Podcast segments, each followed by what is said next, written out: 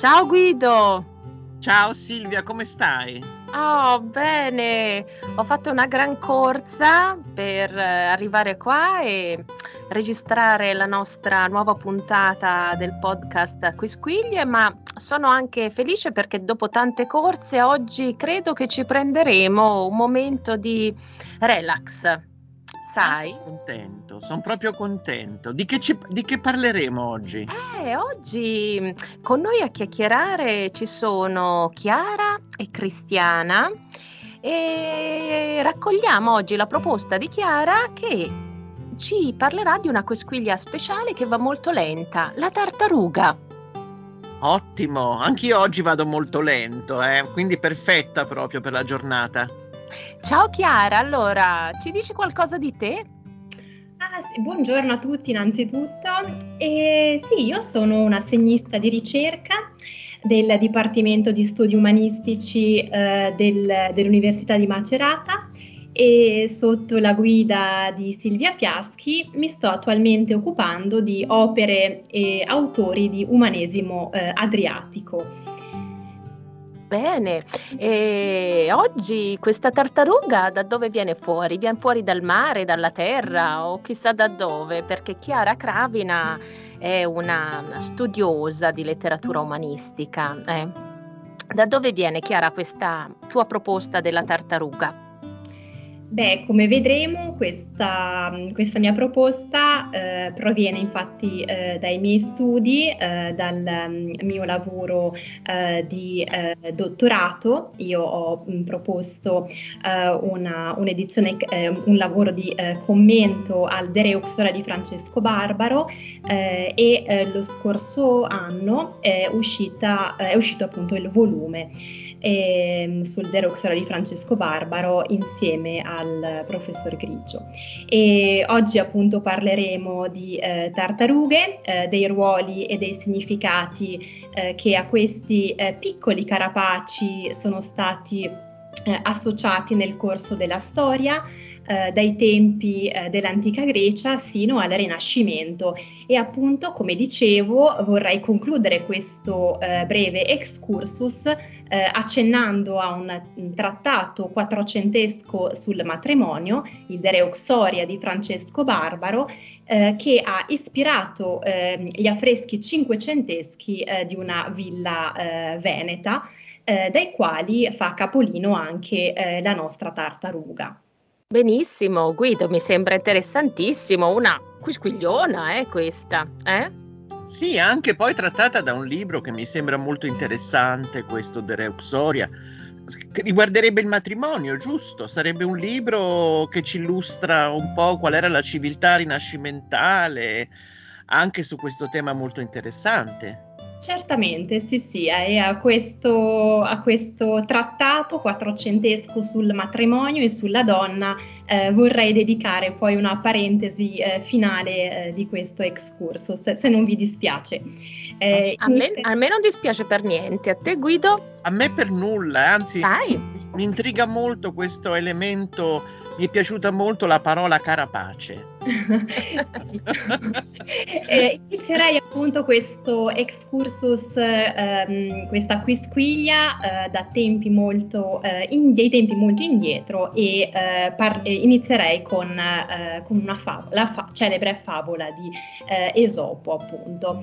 Ehm, avete presente la celebre favola in cui la lepre partita come un fulmine eh, si ferma a schiacciare un pisolino e viene battuta ehm, dalla più tenace e meno scattante tartaruga.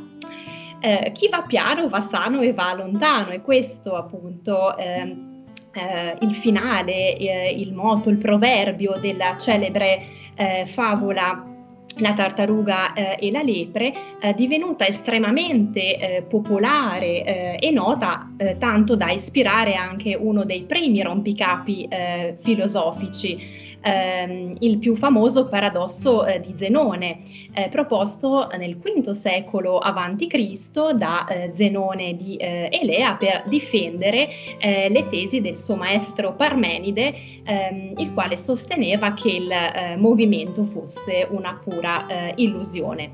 Eh, come sapete, secondo la teoria di Zenone, esposta poi nella fisica di Aristotele e ripresa e vivacizzata in tempi più recenti dallo scrittore argentino eh, Borges, se il più veloce Achille eh, venisse sfidato nella corsa da una tartaruga e eh, concedesse eh, a questa eh, un vantaggio seppur minimo nella corsa, eh, egli non riuscirebbe mai a raggiungerla. E la cosa interessantissima è che eh, in tempi eh, molto più recenti un, un, professore mh, di ingegneria meccanica alla Duke University, Adrian Bayan, ha ehm, osservato che la tartaruga la tartaruga vince davvero eh, sulla lepre se si considera eh, naturalmente la velocità media eh, di entrambi eh, gli animali ehm, per ehm, eh, la, nell'arco di diversi anni e non per la sola durata eh, di una corsa. Eh, non perché il moto eh, non esiste, come argomentavano eh, Zenone e eh, Parmenide, ma perché la lepre dedica ampia parte del proprio tempo al riposo, mentre la tartaruga si muove lentamente e costantemente. Quindi la tartaruga è sempre stata ehm, simbolo eh, per eccellenza della lentezza, della longevità, della solidità, eh, della continuità cosmica. C'è nella tartaruga, direi, eh, qualcosa di divino. Infatti, eh, presso i greci era associata ad Hermes, il quale eh, per primo utilizzò eh, il suo guscio per farne una cetra, i cui suoni melodi- melodiosi poi incant- incantarono Apollo, eh, procurando a Hermes eh, ricchezze infinite. E ai primi cristiani invece eh, la tartaruga, sapete che ehm, appariva qualcosa di demoniaco?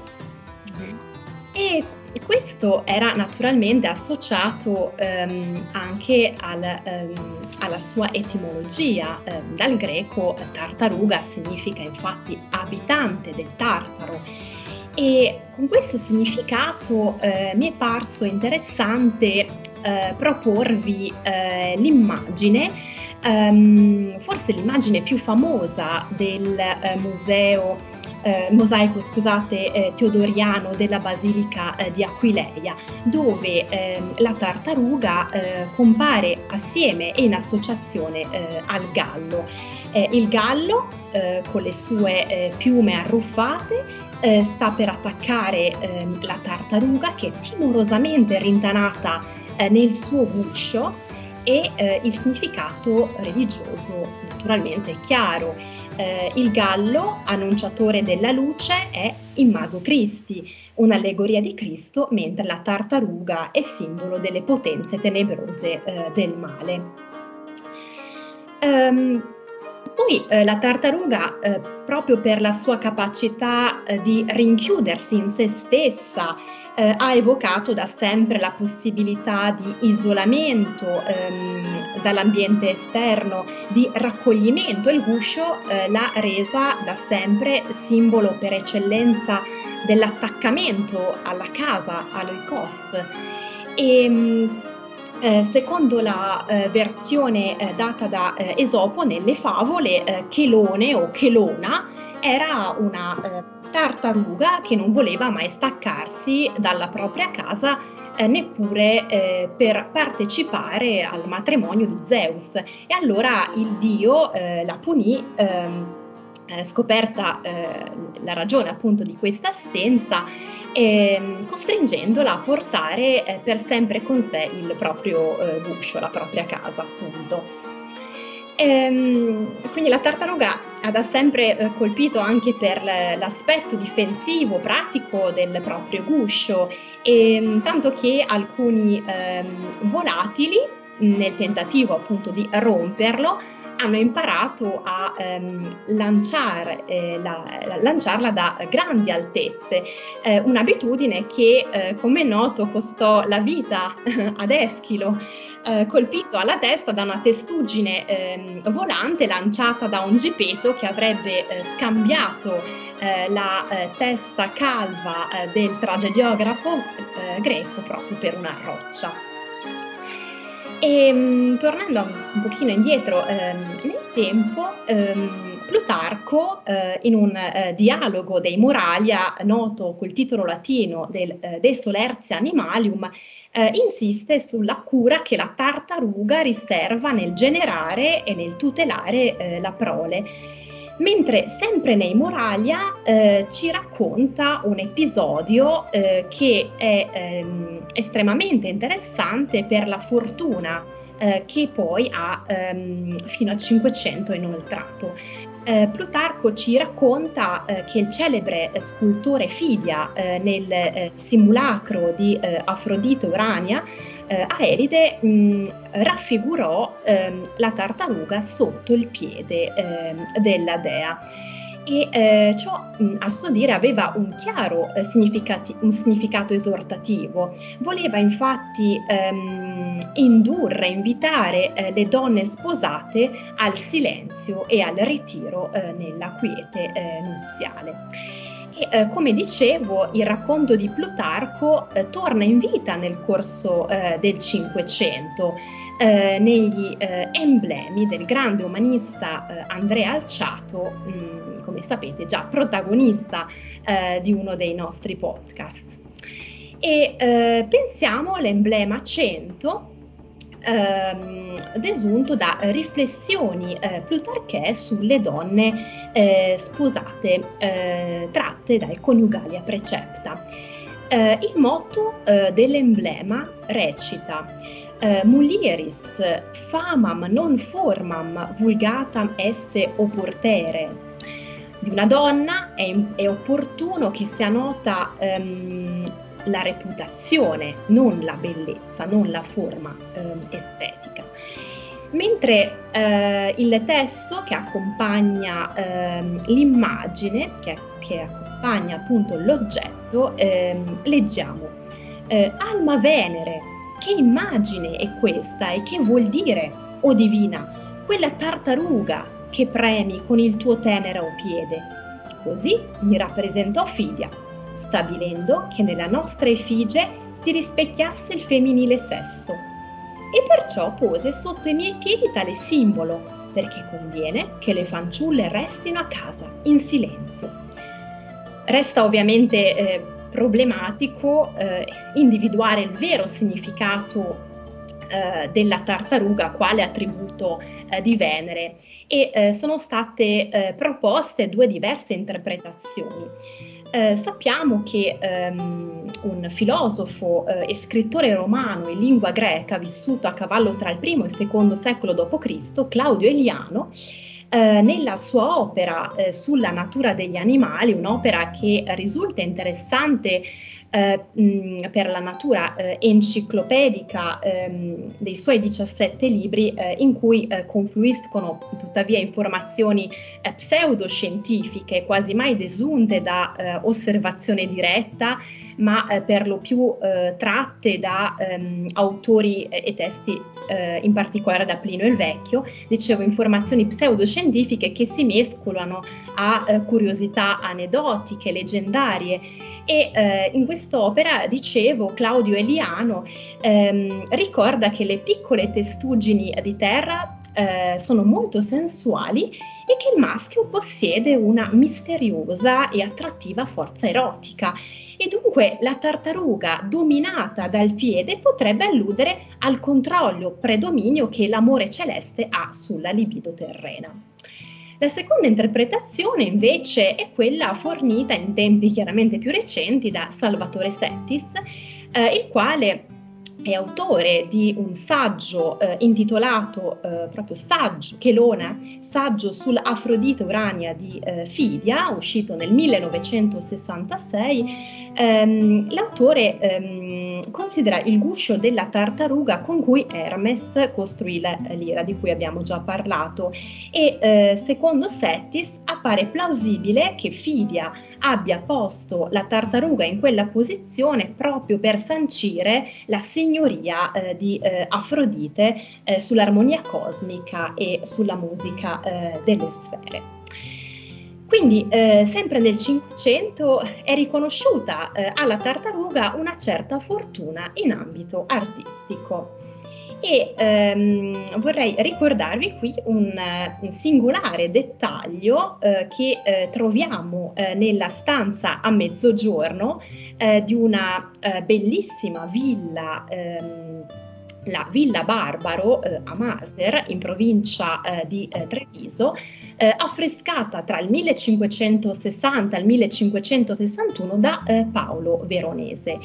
Eh, è una villa che appartenne ai fratelli Daniele e Marcantonio Barbaro. Um, il programma iconografico della volta di questa stanza um, um, rappresenta eh, l'istituto matrimoniale eh, nei suoi momenti salienti, eh, dall'amore coniugale alla procreazione dei figli, ehm, dal governo della casa eh, all'educazione e eh, tutto il programma iconografico è ispirato eh, al trattato de Reuxoria composto dall'avo Francesco quasi un secolo e mezzo prima. Eh, siamo infatti nel 1416 e eh, si tratta, eh, come già accennato prima, eh, di uno dei primi e più importanti trattati eh, umanistico-rinascimentali eh, sul valore della donna, lo status, mm, lo status, della donna, il valore del matrimonio, un vero e proprio bestseller destinato a grandissima ehm, fortuna e sul quale torneremo ancora tra poco. E mh, nella volta eh, detta dell'amore eh, coniugale, eh, la sposa, eh, identificata in Giustiniana eh, Giustiniani, la moglie di eh, Marcantonio Barbaro, è invitata a supplicare Venere per vincere la propria pudicizia. E Venere è raffigurata con il dito alla bocca, simbolo del silenzio, cui allude proprio la tartaruga eh, dipinta accanto al piede eh, della dea. Quindi, come dicevo, chiave eh, di lettura dell'intero affresco è eh, appunto il Trattato de Reuxoria eh, di Francesco Barbaro. Eh, ma che cos'è questo trattato? Composto tra il 1415 e il 1416 ehm, da un barbaro ehm, non ancora 25enne, eh, non ancora ehm, ammogliato e quindi del tutto privo dell'esperienza diretta eh, del tener famiglia e eh, dedicato eh, all'amico e sodale fiorentino ehm, Lorenzo di Giovanni eh, di Bicci de Medici, fratello del più noto Cosimo il Vecchio, eh, in occasione delle sue nozze nel 1416 appunto con eh, Ginevra Cavalcanti. Uh, il De Reuxoria è um, tra i primi trattati umanistico-rinascimentali a uh, discostarsi dal pregiudizio misogino degli autori antichi, uh, ma anche di molti contemporanei, che vedevano um, il, ehm, il, legame coniugale pressoché inconciliabile con la vita intellettuale, ma anche un trattato che è tra i primi ad affrontare il tema Oxorio secondo una particolare prospettiva etico, sociale eh, ed economica eh, che riconosce eh, alla donna eh, una eh, certa eh, importanza. Infatti la donna, pur restando chiaramente sempre in funzione ancillare rispetto al marito sotto la sua costante e vigile supervisione, riceve tuttavia un primo apprezzamento. Eh, la donna infatti non è vista solamente come essenziale alla procreazione, alla prosecuzione della genealogia ehm, parentale, ma è ehm, eh, vista eh, già nella fase ehm, di concepimento e, e di eh, allattamento ehm, quale responsabile ehm, eh, della trasmissione alle generazioni future del eh, patrimonio morale e intellettuale della casata eh, aristocratica. Eh, quindi c'è qui eh, un piccolo aggancio anche quella, alla tematica della ehm, della subordinazione femminile cui si, a cui accennavate nei precedenti eh, podcast. Um, quindi qui um, la donna eh, pare avere eh, per la prima volta una piccola stanza eh, tutta per sé. Eh, c'è un, una eh, timida e, eh, un timido e precoce appunto ehm, ribaltamento. Quindi il trattato del De Roxoria proprio per ehm, questa eh, sua eh, portata ehm, fu eh, recepito sin da subito alla stregua di un vero e proprio eh, classico e eh, divenne sin da subito un fortunatissimo bestseller. Eh, 129 sono i testimoni eh, noti, un modello di riferimento inserito nel canone pedagogico eh, di età eh, umanistica e, eh, ma anche un peculiare documento dal punto di vista etico e sociale in grado di superare il suo secolo, i confini italiani e come abbiamo visto anche l'ambito prettamente letterario. Uh, è interessante notare ehm, che il barbaro, eh, deprezzando la loquacità in tutte le sue forme, ehm, dedica un intero capitolo eh, del eh, suo trattato al silenzio eh, muliebre, all'austera um, e solenne esaltazione della taciturnitas in quanto indicativa molto più di qualsiasi altra veste e ornamento della reputazione, della buona reputazione di una donna e eh, ci pare anche significativo che eh, tra i eh, parametri etico e morali di riferimento ehm, nella selezione della Bona Uxor ancora in pieno 500 eh, la taciturnitas continuerà a essere eh, qualificata tra le più eh, gradite qualità mulibri senza mai abbandonare questo suo legame privilegiato con la tartaruga e mm, restando nell'ambito eh, dell'umanesimo adriatico, eh, mi viene in mente un trattato di fine Cinquecento, il governo della famiglia eh, di Niccolò Vito da Goz del 1589, eh, un intellettuale politico ehm, di Ragusa, eh, il quale certamente conosceva il trattato del barbaro. Ehm, e eh, questo trattato ehm, riprende tra l'altro anche il già eh, citato episodio eh, plutarcheo dello scultore Fidia. Quindi, eh, servendosi eh, dell'opera eh, dell'illustre Avo Francesco, i fratelli Barbaro, Daniele e Marcantonio, per la loro villa a Maser, eh, desideravano apparecchiare un prontuario eh, etico e pratico eh, sulla vita matrimoniale e al contempo anche eh, celebrare la continuità e l'onore del casato aristocratico. Ehm, sappiamo che ehm, a conclusione della grande stagione degli ideali ehm, umanistici e in concomitanza con la diffusione ehm, degli insegnamenti etici e religiosi ehm, diffusi, propugnati dal Concilio di Trento, eh, l'esaltazione eh, del eh, matrimonio e il nuovo ruolo assegnato alla donna entro e fuori le pareti domestiche eh, costituivano eh, chiaramente eh, due tematiche all'ordine eh, del giorno e un ehm, consueto spunto di riflessioni per eh, artisti e letterati eh, del mondo controriformista. Quindi eh, nella secolare vicenda della gens barbaro, eh, la eh, tartaruga continua a convivere con Venere anche ehm, nel eh, clima particolare della controriforma.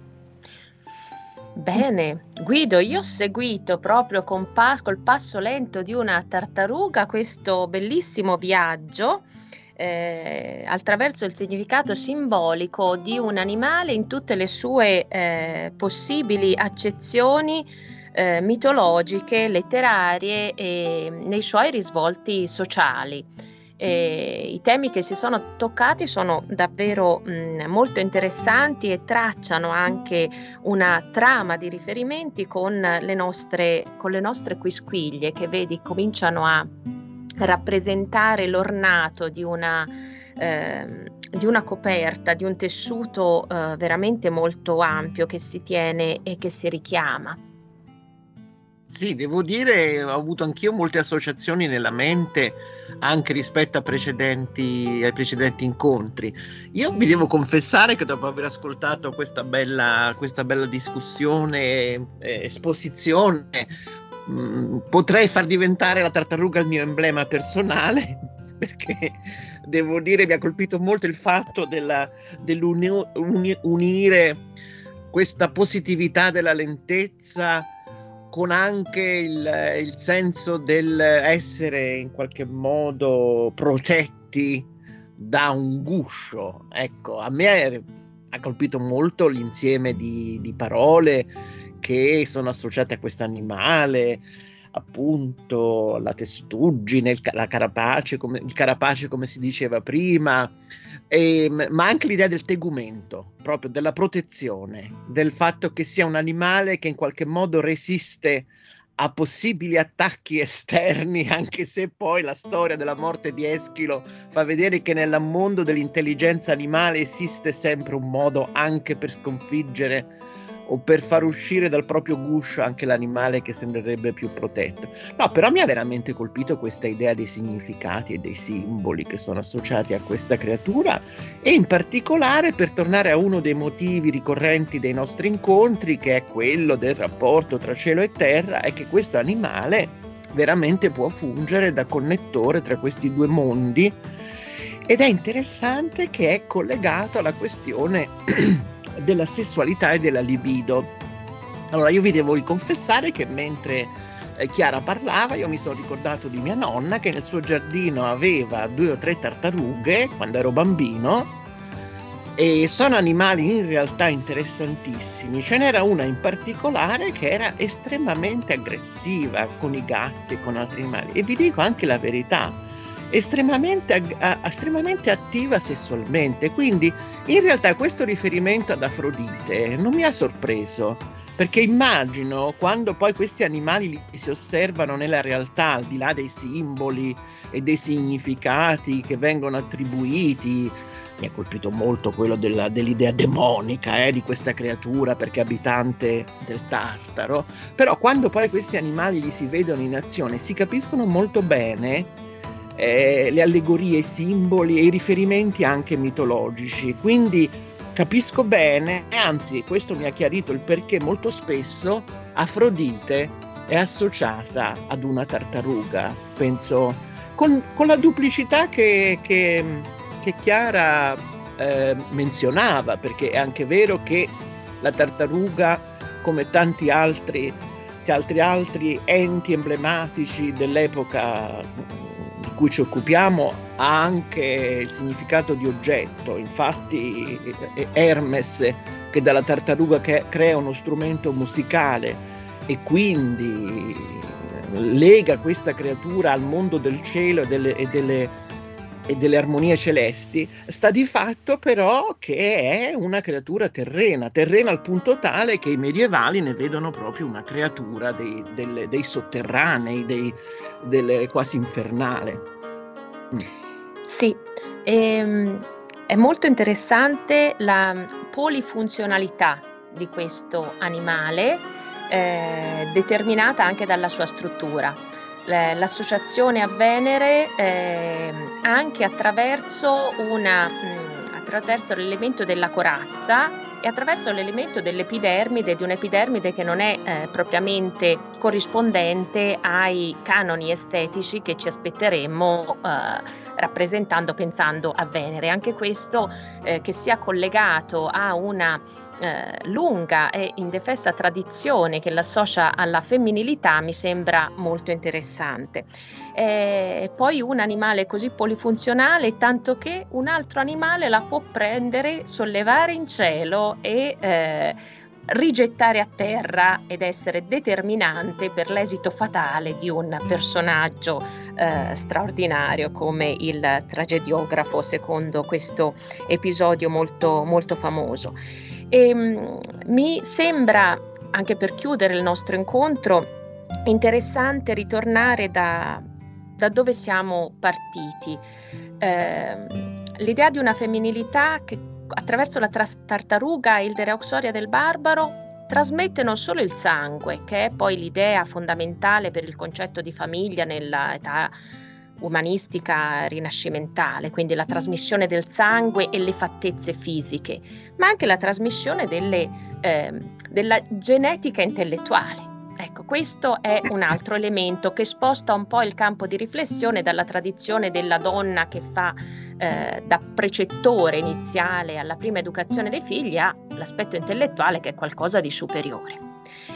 E poi il valore del tempo. Ecco, è così importante eh, per ritornare al paradosso della tartaruga e della lepre la velocità che bisogna, eh, bisognerebbe misurare in un arco temporale lungo, non solo sull'istante.